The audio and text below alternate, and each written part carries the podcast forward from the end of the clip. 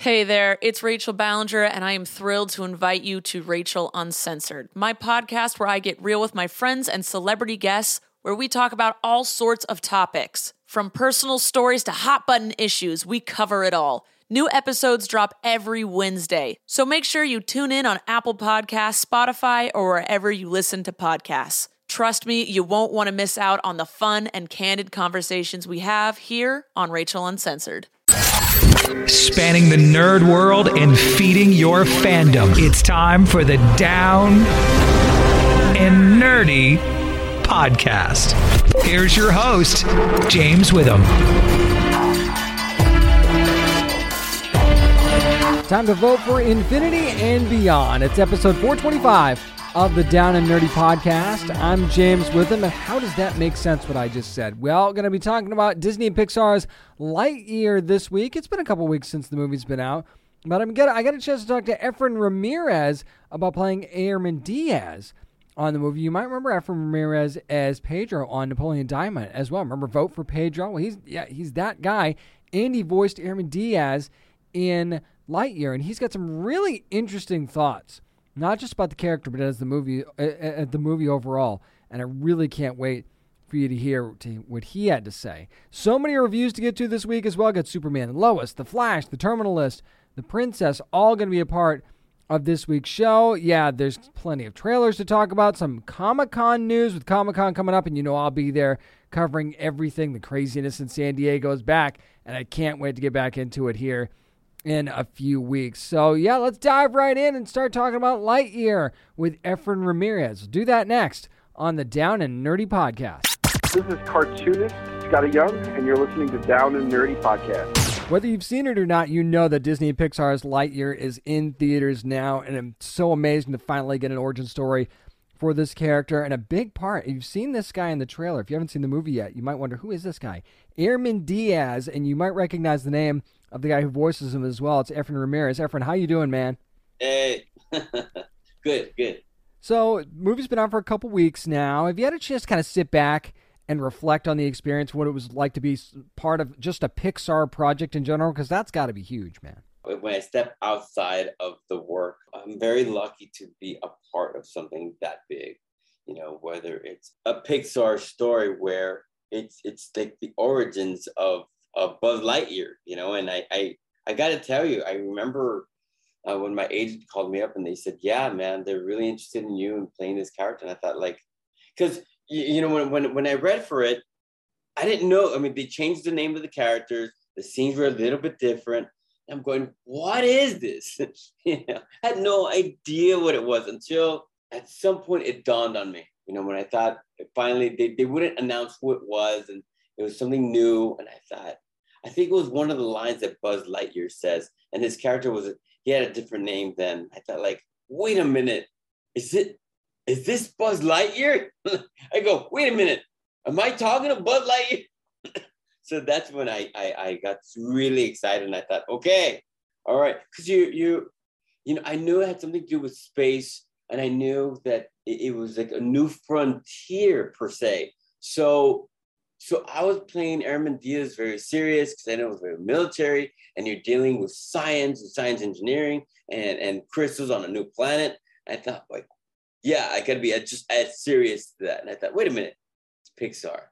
Oh wait, wait a minute. And then and I can't remember what line it was. Not to infinity and beyond, but there was something that he said, and I thought like, wait, this has to be Buzz Lightyear. This has to be the origin story. And I go, yes, okay, all right okay, so how do I play? How do I play Airman Diaz? Like, well, what would he be like working along with Buzz Lightyear? And I thought, like, oh, and that's when I, I started to find the actual voice of, the, of Diaz, and I started to really live through that character, and and the rest is well to infinity and beyond. Which has got to be an amazing, amazing feeling for sure. But you know, sometimes when you meet a character, you don't always know everything that went into that character. In the case of Buzz Lightyear, I mean, who knows who he would have been without somebody like Airman Diaz by his side, which got me thinking. So, do you kind of look at the character of Buzz differently now after being a part of this?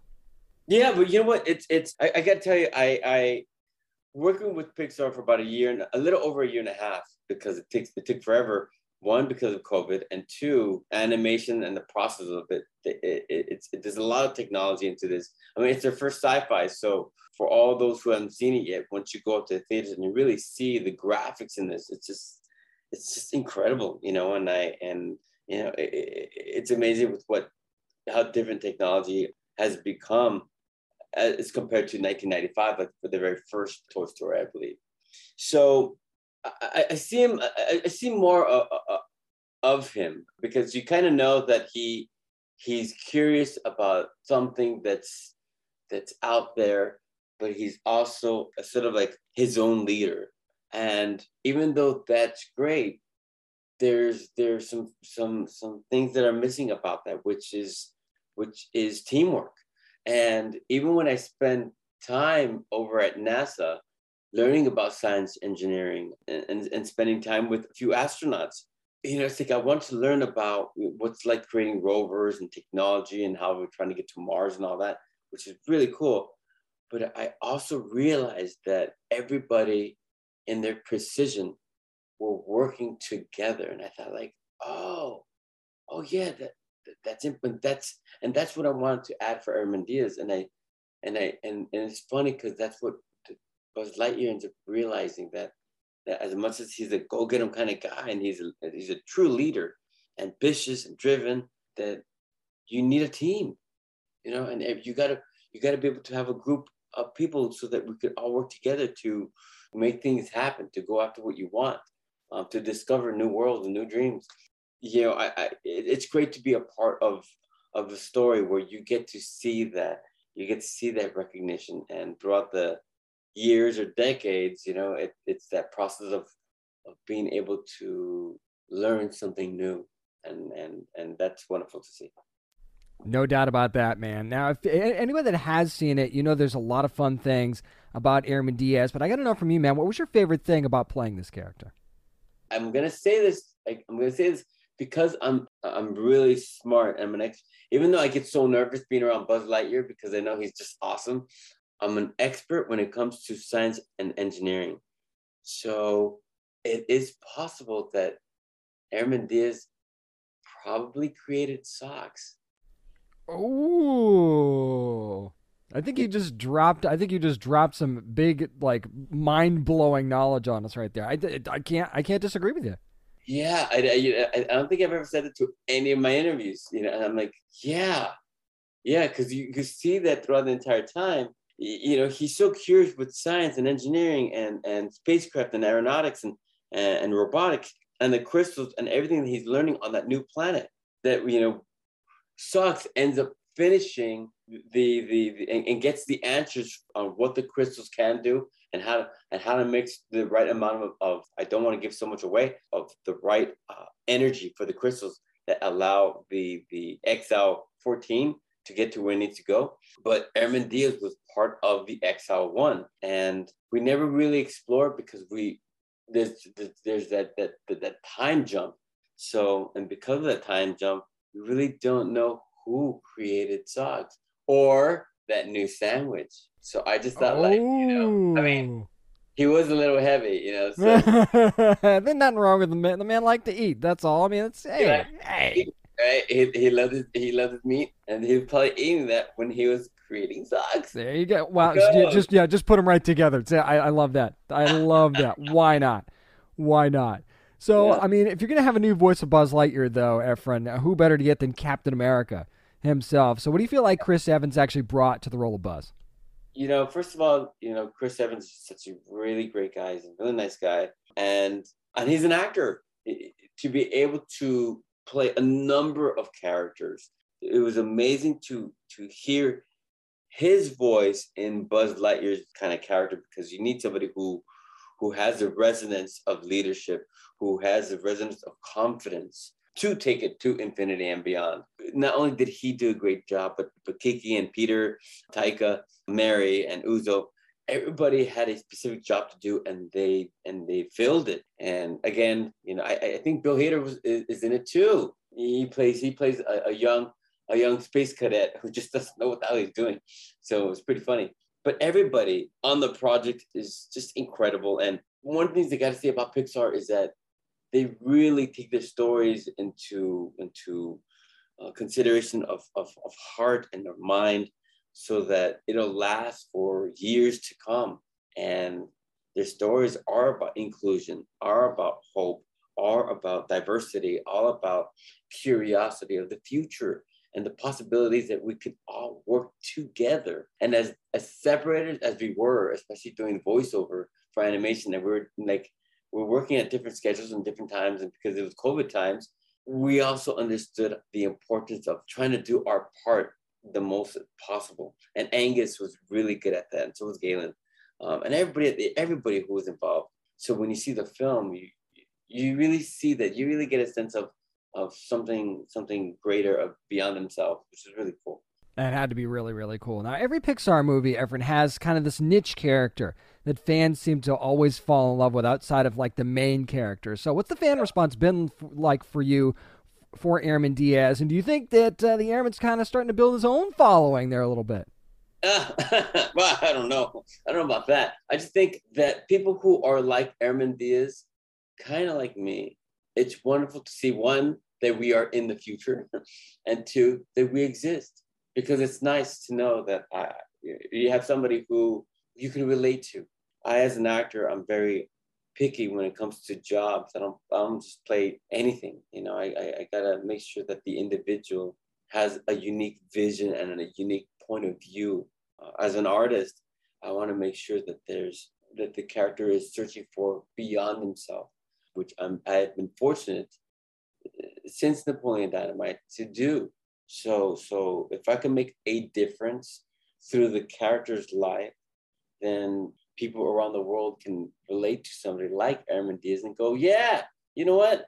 I have something to say, and I have there's something that I can do that can make make a difference in, in, in somebody's life. And he he does so when he's with working with Buzz Lightyear. You know, he works with the crystals and he really is is is curious about how to make it work so I thought that was really nice. And then so so when I think about the idea of Sox, maybe it is possible that that uh, Airman Diaz created him. So who knows? And maybe we'll get the answer to that in the future. Maybe we won't. We'll just have to wait and see. But right now, you can go see Lightyear in theaters from Disney and Pixar. It is available now. And of course, we won't, won't be too much longer, probably a few more weeks until we maybe see it on Disney Plus as well. And you can find out even more about Airman Diaz from this guy. It's Efren Ramirez. Thank you so much, man, for taking the time. I appreciate it. Yeah, I'm gonna. I'll, I'll announce it on my Instagram when it'll come out, and and, and any new new um, stories about about Lightyear that I'm able to to say and announce because it's it's always a new exploration for for the studios to to endeavor. So we'll see. Absolutely, man. Looking forward to it. Thank you so much. Yeah, thanks, man. And when you cut through all the noise on social media and things like that. Buzz Lightyear's Lightyear movie from Disney and Pixar is just fun. There's some good heart and soul to this movie. Like Efren was saying, it's uh, it's sci-fi, and it's something that we're not used to seeing from Pixar. They're able to crank that up a little bit, make that make a ton of sense. There are a lot of good reasons to watch this movie, and hopefully, Efren Ramirez, who plays Airman Diaz, just gave you plenty more reasons to do that. Again, thanks to Efren Ramirez for joining me this week to talk about Disney and Pixar's Lightyear. Up next, we'll head to the Superman and Lois Season 2 finale, and I'll be dropping spoilers with my review next on the Down and Nerdy podcast. Hi, this is David Harewood from Supergirl. Uh, you're listening to the Down and Nerdy podcast. There's one thing I know in life, it's that people have a lot of trouble merging, and that is certainly the case in the Season 2 finale of Superman and Lois. Going to give you plenty of spoilers in my review. They're coming up, so just be ready for that if you haven't seen season two, episode 15 yet. But I gotta say, it, it, this is one of those times where it almost felt like, and I say almost because you you know you're pretty sure things are gonna work out for your heroes. Obviously, if the show's been renewed, that's a good bet. But this is one of those times where I go, okay, they could lose this, and this could somehow carry over in the next season. Probably won't, but you almost got that sense that they might, right? Because Allie was doing everything that she needed to do after the merge to kind of bring the planets together. And then you see that weird scene where you've got like the disciples just, you know, basking themselves in this red sun thinking that they'd won and that the merge was going to happen. You know, there's always one side that wants the merger to happen and one side that doesn't. Clearly, they were on the side that really wanted this merger to happen. But at the same time, even though Clark was powerless, you had to feel like there was going to be a way he was going to get those power powers back. Now, throwing him into the sun, I don't necessarily think that I would have called that one. But that was a pretty cool moment when he does when when, when Tal kind of throws him into the sun there. You you know he's going to be okay, right? I know the family was worried, but you know as a fan, you know he's going to be okay. And then once he came out of that, like almost like bigger and stronger than ever, that was that was a big wow moment. And then of course, you know, Superman does what he does. And he saves the day. However, one thing I'm not sure that I'm seeing enough of is how John Henry Irons and Natalie Irons, father and daughter, reunited in the void, were were a huge, huge reason why this merge never happened and saved the day. So when there's this big Superman celebration in the middle of Smallville and everybody's just so excited, oh Superman's back and and saved the town once again. Yay for Superman. And I'm like, where's the freaking parade for the Irons family, huh? I know that, you know, Lana's mayor and she's got a history with Clark and, you know, maybe she doesn't know enough about John and Natalie, but uh, quite frankly, they should, they deserve their own little freaking celebration and parade. As far as I'm concerned, you know, they used all the powers, power from their suit. They, you know, they tossed the pod in there, didn't know how they were going to get back. And then all of a sudden, again, things just sort of, worked out. So I think that they deserve, deserve a ton of credit. And I know that, you know, Clark's going to give them plenty of credit, and I know Lois will as well. But at the same time, you know, it would be nice to get recognized at the same time, wouldn't it? I got to say, though, as far as Lois goes, a lot of great stuff from Lois in this episode as well. Elizabeth Tulloch just just such a wonderful job in that role. And just the, another thing that I really loved was when Jonathan and Jordan told Natalie, because Natalie was just, she thought she lost her dad. She thought she wasn't going to get a chance to say goodbye, just like with her mom. And she's going to go run off and maybe do something a little bit reckless to try and save the day. But when Jordan and Jonathan told her that she was family too, and that flipped the switch for her a little bit. She wasn't really expecting that that was a really really cool moment because I don't think she ever she never fully felt like family, right? And maybe you make the argument that she's not, okay? I get that. But when they gave her that validation, I thought that, that was a really neat moment that kind of flew under the radar of this episode. And uh, again, really good special effects in this episode too. You got to give the, your credit to the effects team.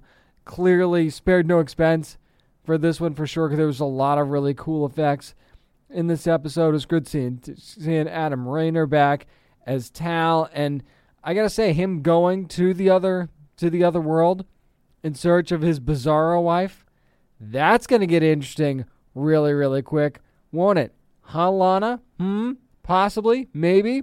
I don't know. We'll have to see how that shakes out in season three. Another fun thing that happened was when Lois tells Chrissy that Clark is Superman, and her reaction to it is kind of the reaction I think I'd have if somebody told me the same thing about somebody I knew really closely. You, you almost don't want to believe it at first. And then once it hits you like a ton of bricks, you're not really sure how to react to it. I mean, obviously, there's a cool factor there. But, you know, I, I think that you, you'd have to be honest and say you, would react pretty similarly to how Chrissy did. And how's, how are things going to be now that she knows? And can she keep her cool? And can she keep the secret? I don't know. That see to me, I'm a little worried about that one. So I I don't know. I mean, she's a I get it. She's a rock. She's a good reporter, but I I gotta I gotta wait and see on this one for sure. Then John Diggle shows up too in this episode, and he's talking to John Henry Irons and said, "Look, Bruno Mannheim killed the John Henry of this earth. Let's find out why." And getting to drop that Bruno Mannheim name. And this is something that's kind of been teased for a while in the Arrowverse. And you've also got the Intergang that's going to be a part of this as well. And I think that that's going to be a big, big storyline for season three. And I think Bruno Mannheim is a good way to go in this third season and see how they can play that whole story out. But there's some nice stuff to get wrapped up at the end of the season too. It looks like Jordan and Sarah back together. That's really nice, and you know they're being more open and honest with each other. Kyle doesn't really get the answer that he wants from Lana, but you know, should he? I mean, he he did mess up pretty good, and is there a future there for them? I don't know. I don't know that there should be, quite frankly, but something to keep an eye on. But this show just uh, still exudes so much heart and family, and you just want only good things for a lot of members of this cast and a lot of these characters. It's not just Superman and Lois, like the title suggests. It's the boys. It's the extended family. It's the Irons. It's almost almost everybody, quite frankly. And there's just a humanizing nature of this show. This show feels these characters feel reachable, and in a Superman series, I continue to say this when I talk about the show. That's not easy to do to make a Superman series have characters that feel reachable. And I get it. There's some anger about finding out in the finale that okay, this isn't Earth Prime, this is a different Earth, and that you know it screws up continuity and all this. It doesn't matter if it's it doesn't to me as long as we're telling a good story here. Finding out that this isn't the Superman that maybe you saw in something else, you know, after Crisis, everything's up for grabs as far as I'm concerned. So I don't even think this should be a huge surprise. And if this is the reason that you're not going to keep watching this show, then uh, I don't really know what to tell you. To, to me, that doesn't make sense. That this is your reason for bailing on the show. So, I mean, hey, I'm going to keep watching. If you keep watching, cool. If not, I'm sure there's going to be plenty of fans that are going to keep watching this series for a lot of different reasons. So, I'm really, really looking forward to season three of Superman and Lois on the CW. And season two definitely lived up to the hype. No sophomore slump here. If you haven't started binging it yet, make sure you do that. You can do that right now on the CW app, but I'm sure we'll get an HBO Max release very, very soon, or Netflix as well.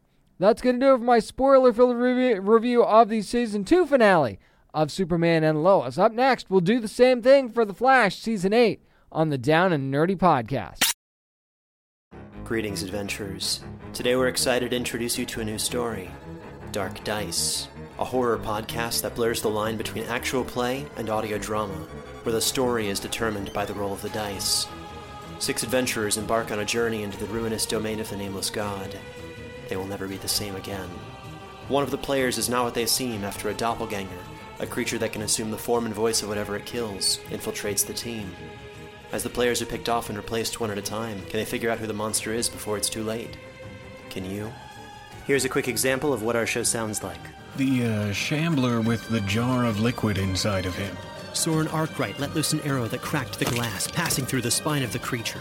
The shambler still managed to maintain its forward momentum, but stumbled as it eagerly tried to bite and swipe at Soren, landing near his feet. As Jeff Goldblum has now joined our cast, Dark Dice is available however you listen to podcasts.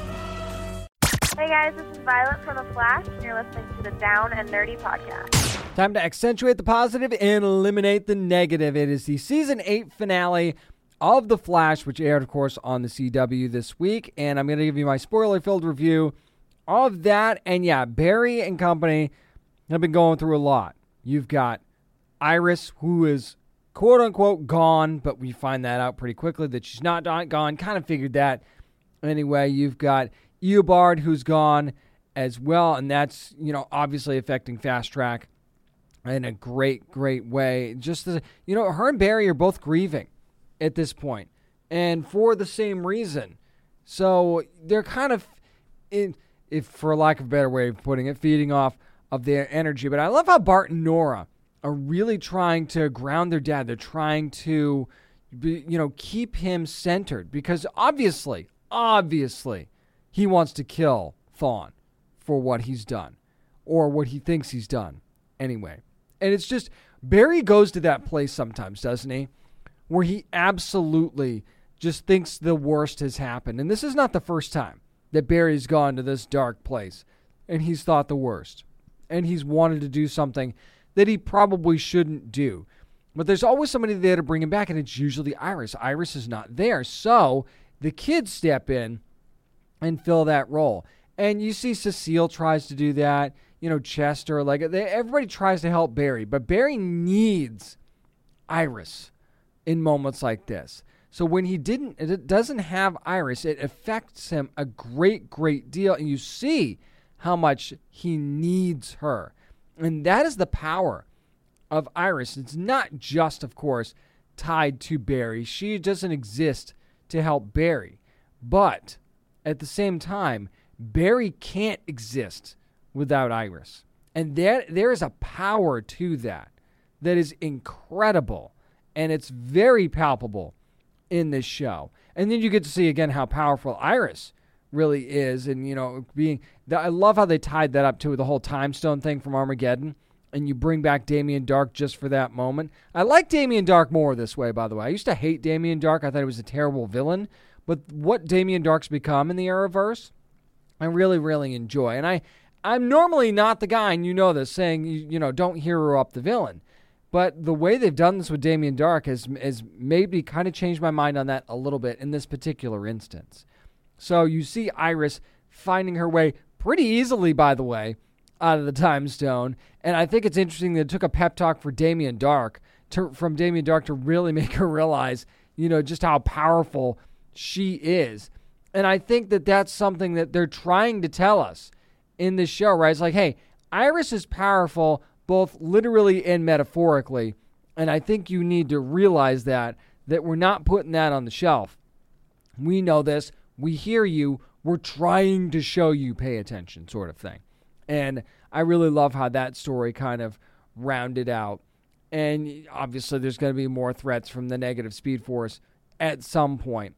And you kind of see how that whole thing goes down with Thawne tapping into the energy of the entire negative speed force and then Barry thanks to Cecile, you know, and her transfer of powers and bringing things back to the positive Speed Force, you get to see Barry kind of cancel Thawne out at that at the very very last moment there, and that was you know not an epic battle. It it ended pretty easily and pretty quickly. I think it's the power of positivity though that really needs to be highlighted here. And again, in, in the world that and not no, this is not a political rant, so don't hit the fast forward button. But the way the world is now, we could use a lot more positivity and a signal that the power of positivity is always going to be greater than the power of negativity. You hear me, Twitter? I'm just saying that, that that is a good message for this show to send is that positive energy will always win over negative energy and I re- and easily too by the way. Yes, this was a battle in, in, in a certain sense.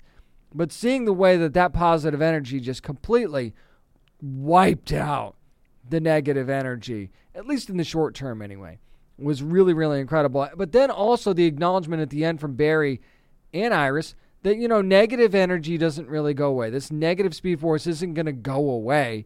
It's going to come back. But when it does, now we'll know how to deal with it. And the calmness and the positivity that they showed to deal with it is very, very interesting that the way and the way that they go. And then you thought Cecile lost her powers. Apparently, she's got different powers now, or at least some sort of changed powers. I'm very curious to see where they end up going with that thing next season. And again, there's just if this is the final season of The Flash coming up, I want to know how they're going to wrap this up. And again, eventually, Iris has got to get pregnant at some point. They, they, are going to have these kids. We know that Bart and Nora are going to exist, but they've got to exist at some point. So you guys have got to, uh, you know, get to work at some point. Although I, the final episode of The Flash, like the very final episode, if that's either A, Iris is pregnant, or B, Iris gives birth, then that makes complete sense as an end of the show for me. And will that happen this season or in a 10th season? Who knows? But for now, I thought that this was a decent season of The Flash. Not the best, because that's a high bar, especially when you've had eight seasons, but I think they did a really good job at tying up some loose ends in this particular episode for a couple of different storylines. And it was just very enjoyable, especially the latter half of the season. For me, I thought they did a good job with this whole storyline, and we'll just have to wait and find out who's going to be the villain for season nine or villains and see who might be back as well. That's going to do it for my spoiler filled review of the season 8 finale of The Flash. Up next, now we're going to head to Prime Video, talking about the terminal list, and I'll do that without spoilers because it just dropped. We'll do that next on the Down and Nerdy podcast. This is writer Alex Irvine, and you're listening to the Down and Nerdy podcast. A mission gone horribly wrong, and now the investigation is on. It's the terminal list from Prime Video, the new series now streaming, starring Chris Pratt. Although apparently he doesn't like to be called Chris, so maybe I should just call him Pratt or CP or whatever he wants to be called. Well, we'll just maybe we'll just go with Pratt, just to kind of cut through the formalities a little bit. But this series actually is based on a novel as well. If you did, if you need to know more, go to downandnerdypodcast.com, my page for the terminal list, tell you all you need to know about the behind the scenes. But I've got to say, this this series follows James Reese. He's a Navy SEAL, of course. You know from the description that something very bad happens to his platoon, and everybody's wiped out but him. And then things sort of start to unravel for for Reese from there. Now, I, again, I'm not going to go through point by point because I want to keep this spoiler free as much as I possibly can. But this series as a whole, if I'm being completely honest, is a little bit all over the place. It's a little bit of a mess as far as its organizational structure. It's got a little bit too much going on for its own good, and it just feels very, I don't know, robotic is the best way that I can really put it. And it's not the acting necessarily. There, it's it's not really that. There's no real wooden characters in this series. There's some, you know, there's some tropes and stereotypes and things like that for certain characters, especially inside the military. That's understandable. But something just felt very mechanical about this. It's almost it, it's a bit heartless in a way too, and I'm not saying that everything has to have heart. But at the same time, You've got James Reese, who's had all this stuff happen to him, who you're trying to figure out, you know, exactly what's going on inside his head. And yet, eh, I, I want to feel bad for Reese. And I do on a human level, in that if that was my family and this was happening to me, you know, I'd be devastated. But at the same time, like, he's not a very redeemable guy for some reason. I, I, I don't know if it's if it's, it's it's because he's a little reckless or he's a little lost or what is it, but for some reason I, I just cannot necessarily get behind James Reese. Although I will say that one of my big surprises for this series was Taylor Kitsch, his character Ben Edwards. That was a character that that I did kind of find myself being drawn to.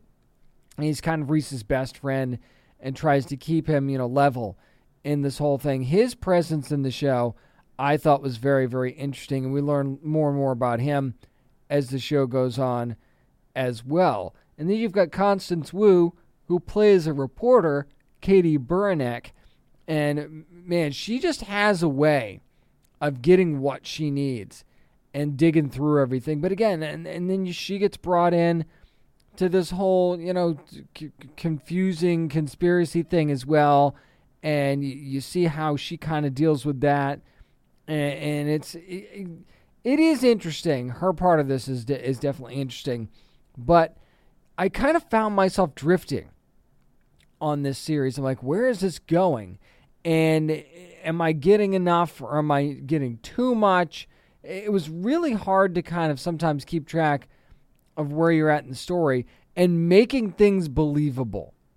And some of the choices that get made by Reese as a character also didn't make a ton of sense to me. There's a moment, I can't remember if it's in episode two or in episode three. I think it's three, where Reese does something that I kind of felt was completely unnecessary and and very much jumping to conclusions. And you know, the part of that part of this whole story is about like his mental state, right?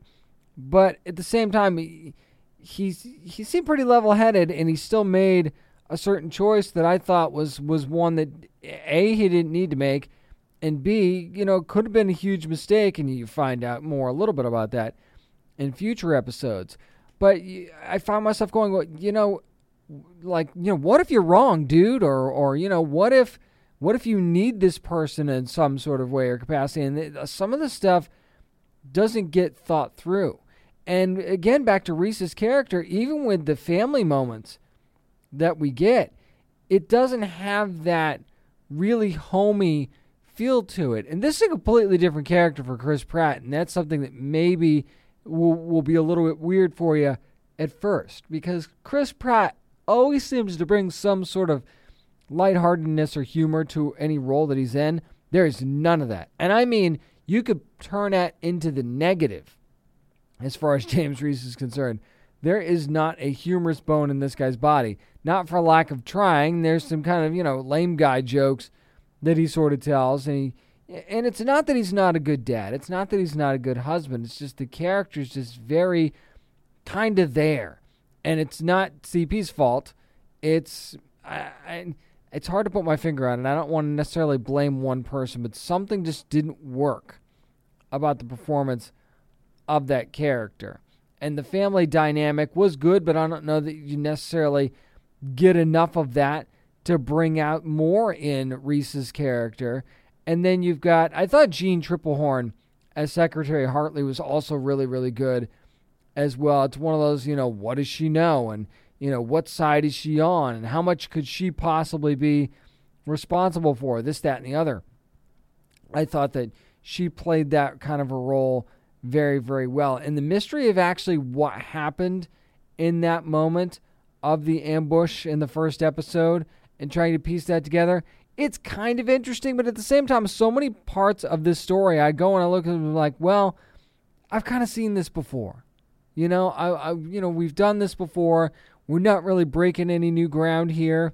I'm waiting for something a little bit different. And I'm not saying that stuff that's similar can't be good, because there's certainly ample evidence to the contrary, right? In other projects. But for this one, it just felt so. And scripted is not the right word either, because, you know, obviously this is a scripted series.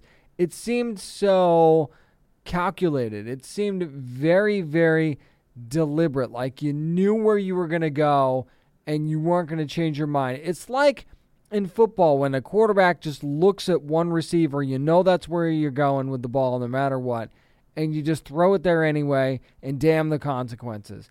That's kind of what the Terminal List felt like for me. I, I know I've seen some criticisms that, you know, oh, testosterone, testosterone fueled, and, you know, there's a lot of graphic violence in this, and you know, it's just basically a huge commercial for the military and things like that.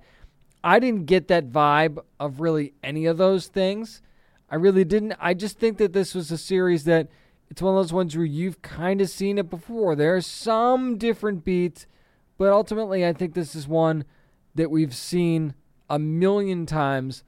And for me, it's it was really hard for me to press on with this series, and that's not necessarily a good sign. Part of that is the competition that it's facing right now. There's some good stuff out there.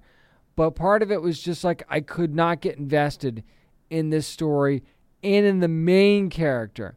And I don't care what your show's about, that hurts you if you can't get that. That's going to do for my spoiler free review of The Terminal List from Prime Video, which is now streaming. Up next, we'll go one more streaming service hop and talk about The Princess from Hulu. I'm James Witham. This is the Down and Nerdy Podcast.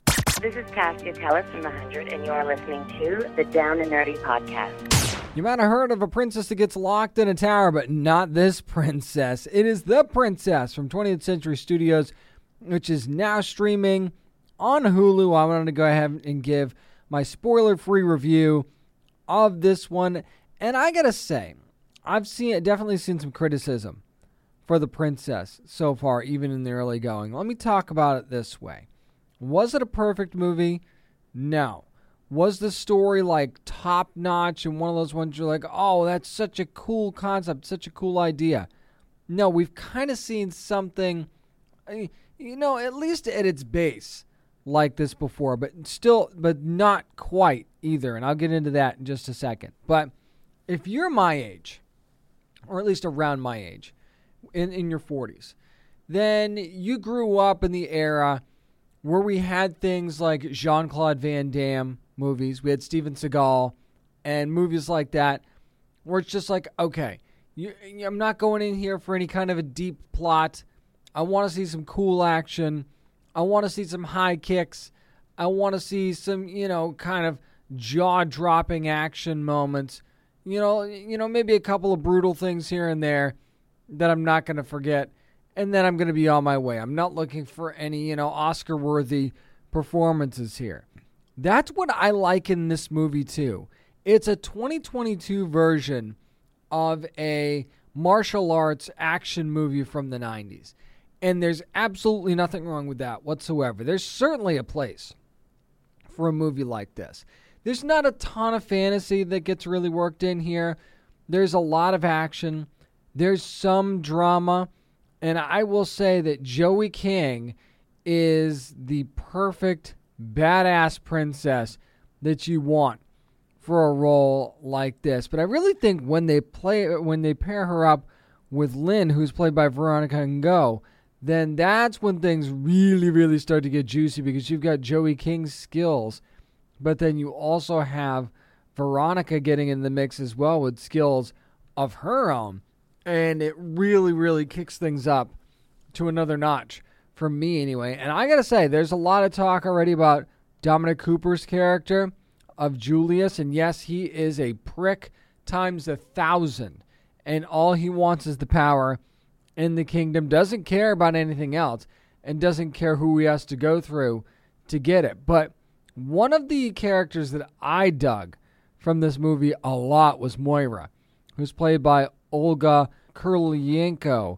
And I'm sorry, Olga, for butchering your name there, but I gotta say, just the whip stuff alone was really, really great for me. Because you don't really see a whip get used as a weapon in many situations. You know, you think whip, you think Indiana Jones, but this the the whip in this movie, it it's not only is it like super deadly, it's just super cool. So so seeing that really added a different level to that for me. But then you get to see some moments where you know not exactly not exactly been taken seriously and there's definitely some consequences for that.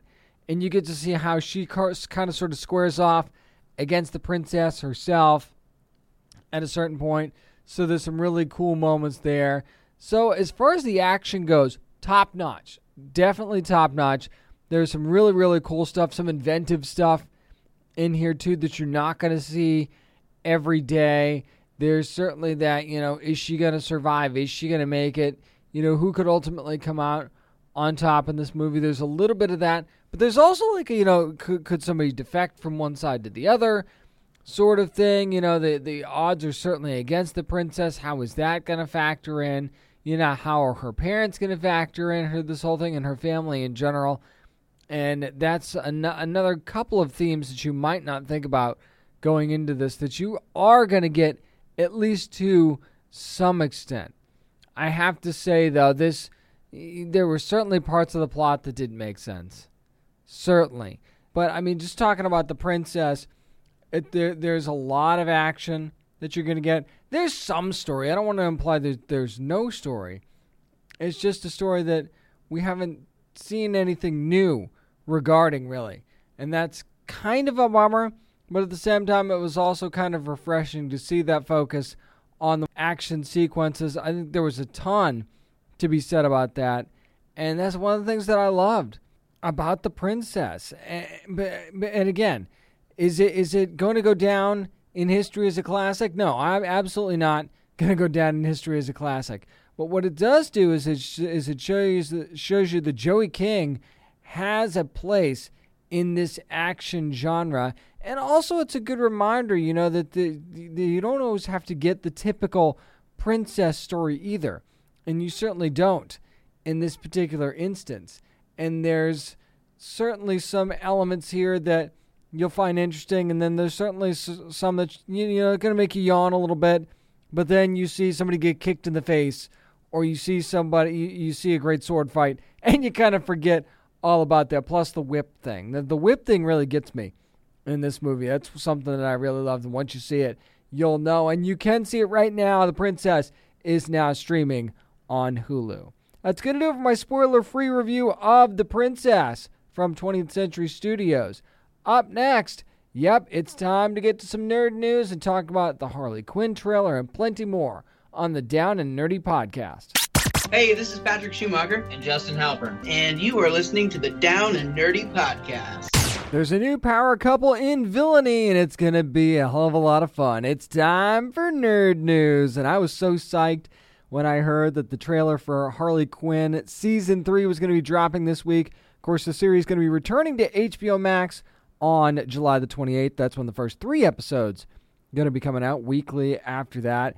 And the trailer really doesn't disappoint because it's all about Harl Ivy. Yes, that is the new ship name, whether you like it or not. That's what it's going to be, and I, I like it. I don't think there's anything wrong with it at all. But season three is basically going to be Harley and Ivy returning to Gotham, getting their crew back together. King Shark, Clayface, and Frank the Plant. Got to have him too. So there are the new power couple in the Gotham villain landscape.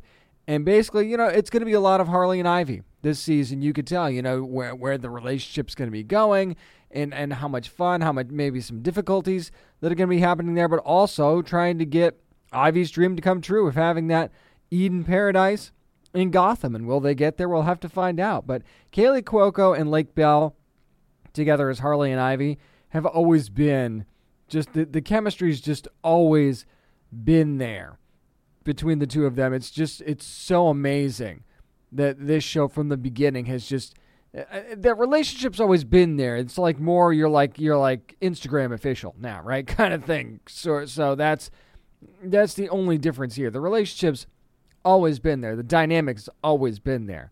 But it just this show continues to be just the most fun version of the DC universe as far as I'm concerned. I mean, th- this is a show that they, they, they basically allow Justin Halpern and Patrick Schumacher and, and company and everybody who puts this show on, Dean Lorey as well, to just say, you know what, just do your thing. Go ahead, do your thing. And I know that there's probably stuff they've been told they couldn't do, but allowing them to do to tell the story that they want to tell the way they want to tell it is one of the reasons that this show has been so great from the beginning. I can't wait to get more of Harley Quinn on July the 28th. Paper Girls is finally coming to Prime Video July the 29th. That's when that series is going to premiere, and it's going to drop all eight episodes on Prime Video at the same time, which I think is really, really great. Of course, this is based on the graphic novel from from Brian K. Vaughan and Clifford Chiang. and yes, we are going to get that time travel aspect. In case you're not familiar with the story, Basically, it's the early morning, Halloween of 1988, and you've got Aaron, Mac, Tiffany, and KJ. You know, they're out, you, you know, doing their paper delivery. Everything seems normal, and then they're kind of transported into the future. And not only do they have to figure out a way to get back home, but they might have to save the world at the same time. So, yes, we get an older version of Aaron in the timeline, cosplayed by Ali Wong, the younger version of Aaron, played by Riley Lai Nelet. This just looks like it's going to be another fun adaptation from Prime Video. And Image Comics is this is kind of introducing the rest of the world to the Image Comic stories we already loved in the first place. So I love that Prime Video is giving us the opportunity to do that once again. They did it with Invincible, and now they're going to do it with Paper Girls. And you know, obviously, there's been other stories in other places as well. But this is for anybody that's been a fan of Image Comics for years, like I have. This is this is our finally time, right? Like finally, we're getting Paper Girls and so many other stories that are going to be coming at some point. And this cast looks like it's really, really spot on. Of course, you've also got Camryn Jones playing Tiffany. You've got Sophia Rosinski who's playing Mac, and Fina Strazza who's going to be playing KJ. And it just looks like they they really, really nailed this casting. And I'm just so excited to see where this show's going to go, how faithful it's going to be to the graphic novel as well, because you don't really, I, I should say the comic, not the graphic novel, because it started out as, as a single issue comic, is publishing monthly issues, just like a regular comic book series would. It, you don't really want to see the exact story from the comics. You do, but you don't, right? Because you've already read it. You don't. You, you want to have some surprises. So you know, what spots are they going to be faithful? What spots are they going to be taking certain liberties? I think that that will be a fun ride, and it always is if you're a fan of a comic. And that's just my approach to these things, right? I know I'm not going to get the exact story that I got in the comics because that's not what I want, really. But what I need is the essence of these characters to be captured. And at least in the early going of this first trailer, and it's just a short teaser trailer, but at least in the early going, it seems like we're at least trending in that direction. And of course, the, I think Paper Girl is going to be a big part of Comic Con coming up. And I'll get to Comic Con here in a few minutes. There's still plenty to talk about with Comic Con, but I wanted to get through some of these trailers first. And that one going to be dropping again, Paper Girl season one on July the 29th. How about Netflix? A very surprise series from Netflix that might be flying under your radar called Keep Breathing, which will be out on July the 28th, also dropping all the episodes of this limited series. And Martin Gero is going to be involved in this. Of course, you remember from Blindspot. You know how much I loved Blindspot because I talked about it every chance I got. And Brendan Gall and Maggie Kiley going to be also executive producers of this, and Gall and Gero going to be the co-showrunners of this series. If you didn't see the trailer, it's basically there's a small plane crash in the middle of the Canadian wilderness, and you've got a woman who's you know Melissa Barrera, who's is is the star of this of the show. She's going to battle the elements. She's got personal demons that she needs to deal with as well, and she basically just needs to survive at this point. And it's not your typical like survival series either. This has got some thriller elements to it as well. And you see in the trailer how it isn't just about her trying to survive where she is and, and surviving the aftermath of this crash. It is also about clearly she's got some stuff going on. Clearly, there's some demons that she needs to work through, and that's part of it. And I, I think that you know, you, you're when you're trapped like this, certain things just sort of start to creep up, right? And that's exactly what seems like is, is happening in this particular situation, where all of a sudden maybe there's stuff that you have haven't been dealing with. That guess what? Now, whether you like it or not, you're going to be dealing with it because you're stuck in the situation that you can't get out of, at least in the moment anyway. So it seems like there's more to it than just your simple survival story, and that's what made this interesting to me and made me really, really want to talk about this. So let's keep breathing. and We'll see that in July, July the 28th on Netflix. A new Warner Brothers animation, Warner Brothers Home Entertainment release has been announced for DC Animation, and that is Batman and Superman Battle of the Super Sons. And if you've been a Super Sons fan like I have, since basically the rebirth era anyway.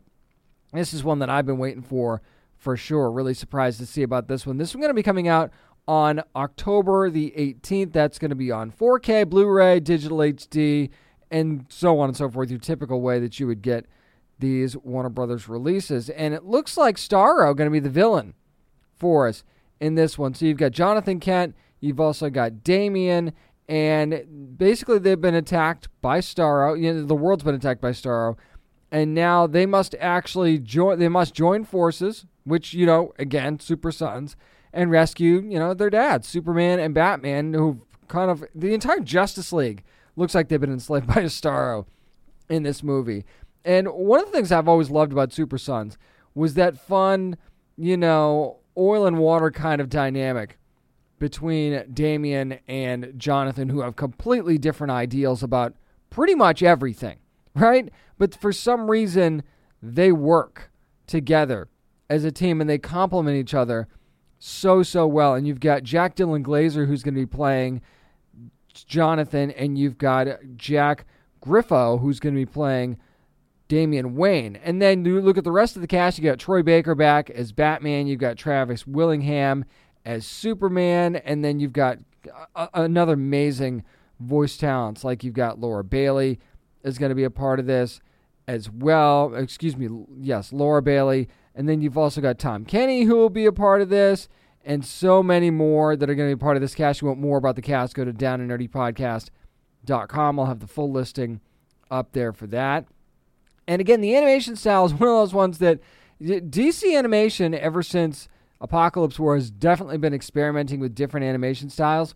And this one, it took me a minute to kind of get used to this one. And again, go to downandnerdypodcast.com for the trailer and our socials as well. It took me a minute to get used to the animation style, but once I did, I was really taken in by it. I think that this is going to be a really cool vibe for this movie that they're creating with this new animation style. I'm really glad that they decided to you kind of kind of break from the norm, right, and do something a little different with each of these movies. And this one, Batman and Superman Battle of the Super Sons, is one that I'm definitely looking forward to. The only problem is I just got to wait till October. So I'll have to just deal with that.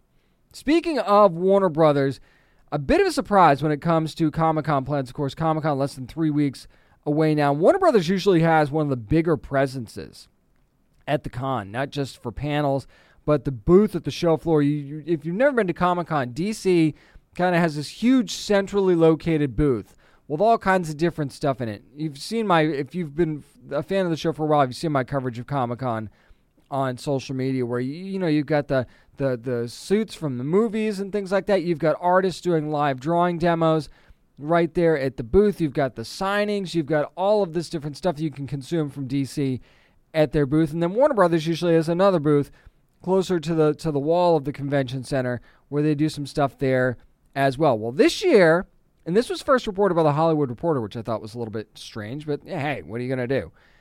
Warner Brothers is going to have zero presence on the show floor as far as booths are concerned. Warner Brothers Discovery, now that we are in the merger era of this of this partnership, no presence on the Comic Con show floor as far as the big booths that you would normally recognize, and that's going to leave a huge hole for me. Anyway, it's just going to be weird not having that beacon of that booth on the show floor.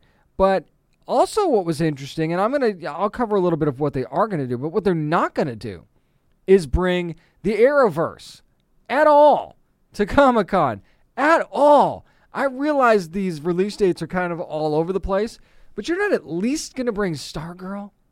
Like DC Stargirl is gonna be the one that's gonna debut first. I can understand waiting until like New York Comic Con to bring a lot of the others, but you're not gonna bring th- these at all? Like at all? No Flash, no Superman Lois, none of that. Especially when you're kind of kind of fresh off these finales. I mean, I know I'm talking about them this week, and it'll be, you know, a couple weeks later, but you're you're kind of it's still fresh. I don't know why you wouldn't bring these. You wouldn't even have to bring everybody. You don't have to bring every member of all the cast. You could do one Arrowverse panel. I say Arrowverse, you know, after what happened with Superman and Lois, but you get what I'm saying, right?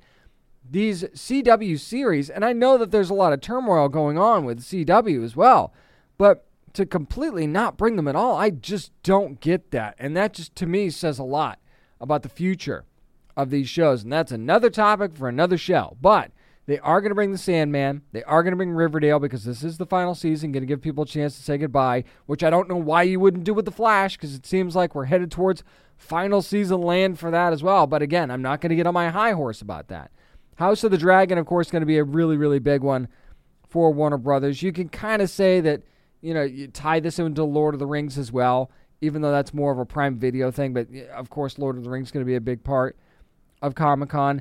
Then they are going to bring some some interesting stuff though. Gremlin Secrets of the Mogwai is going to be another one. There, there's going to be a panel for that. If you're a Looney Tunes fan, looks like there's going to be a lot of big stuff there. You're going to have some Adult Swim stuff, so a lot of animation surprisingly enough. And of course, Green Lantern, Beware My Power, and Harley Quinn are both going to have premieres at Comic Con as well. It's just weird in a time where we've been without Comic Con since 2019. Fans are finally getting back to Comic Con and making it feel like it's that big event feel again, and you decide to just kind of skip it. I don't really get why you do that. And th- isn't this a time when you want to have a presence, not just for your TV and movie stuff, for your comics as well. Aren't you tired of getting your ass handed to you by Marvel? Uh, I mean, really? Not just at the box office, but at the comic book shops as well. Seriously. I mean, yes, DC is part of the big two, but that's a pretty pretty big distance to two. And it has been for a long time. And if I'm DC, especially if I'm Warner Brothers Discovery, Discovery coming into this, saying, why aren't we winning? And one of the reasons, and this isn't going to help you. Sorry, this is not going to help you get back to where you need to be because this is a time where fans want to feel wanted. Fans want to feel like, you know, you're making a big presence, like the effort is there, especially in a time in a merger when you've got things that are really up in the air and you're not sure as a fan what's going to still be here and what isn't because you know when when you get bought out it's, it's like any job when when you work for a place that gets bought out you have no idea who's going to be going and staying and usually there's like some sort of a mass exodus so fans are nervous enough as it is then you throw this at them. Not not a not a good move, I don't think. It's not like there isn't going to be some good stuff. It's not like there isn't going to be fun. It's not like there's nothing I'm looking forward to. But the overall perception is not a good one for Warner Brothers Discovery right now. And I really hope that they find a way to make this right. I get you're going to probably do DC Fandom as well. But hey, Marvel's doing D23. They're still going to show up at Comic Con. I don't know what they're bringing yet because they haven't announced it yet as of me recording this. But still, it's, again, perception, not great. But Apple TV has said, hold our beer. We're here for you. Because Apple TV Plus announced huge plans for Comic Con. And I don't want to go through the whole list of what they're bringing, where, and all that stuff. You can go to downandnerdypodcast.com for that. But Severance is going to be coming to Comic Con for all mankind. You've got Mythic Quest. You've also got See, which is going to be having its final season. Foundation, going to be a part of that as well. There's going to be an activation for Severance at the Hard Rock Hotel if you're going to be going to Comic Con. You can look into that. And again, yes, Warner Brothers is going to have their House of the Dragon activation. That looks like it's going to be freaking incredible. That looks like it's going to be really, really great. But so does the Severance one as well. I get apples and oranges comparison. I get that. But if you want to make a big presence in a year where fans deserve it, Apple TV Plus is doing that and I, I understand, and I understand, and I don't really want to compare the two, but I mean, you look at the two situations, and you're like, okay, so Apple's not going to give you your superhero fix that you're missing from DC, but you know what they are going to bring you? They're what they do, the kind of storytelling that they do. They're going to showcase that in a time where there's not as many eyes on other stuff, and that's really, really smart. Now, they probably would have done this anyway. I'm not saying they wouldn't have. But this is a chance for somebody who might not have consumed one of these shows already, Severance especially, because that was an incredible show, and so is For All Man. They're all good. Let's just face it. But now the time you're not spending going to the panels you would normally go to at the con, like like from DC, for example. Now you're going, yeah, you know, maybe I should check out that For All Mankind panel. Oh, you know, Mythic Quest looks like fun.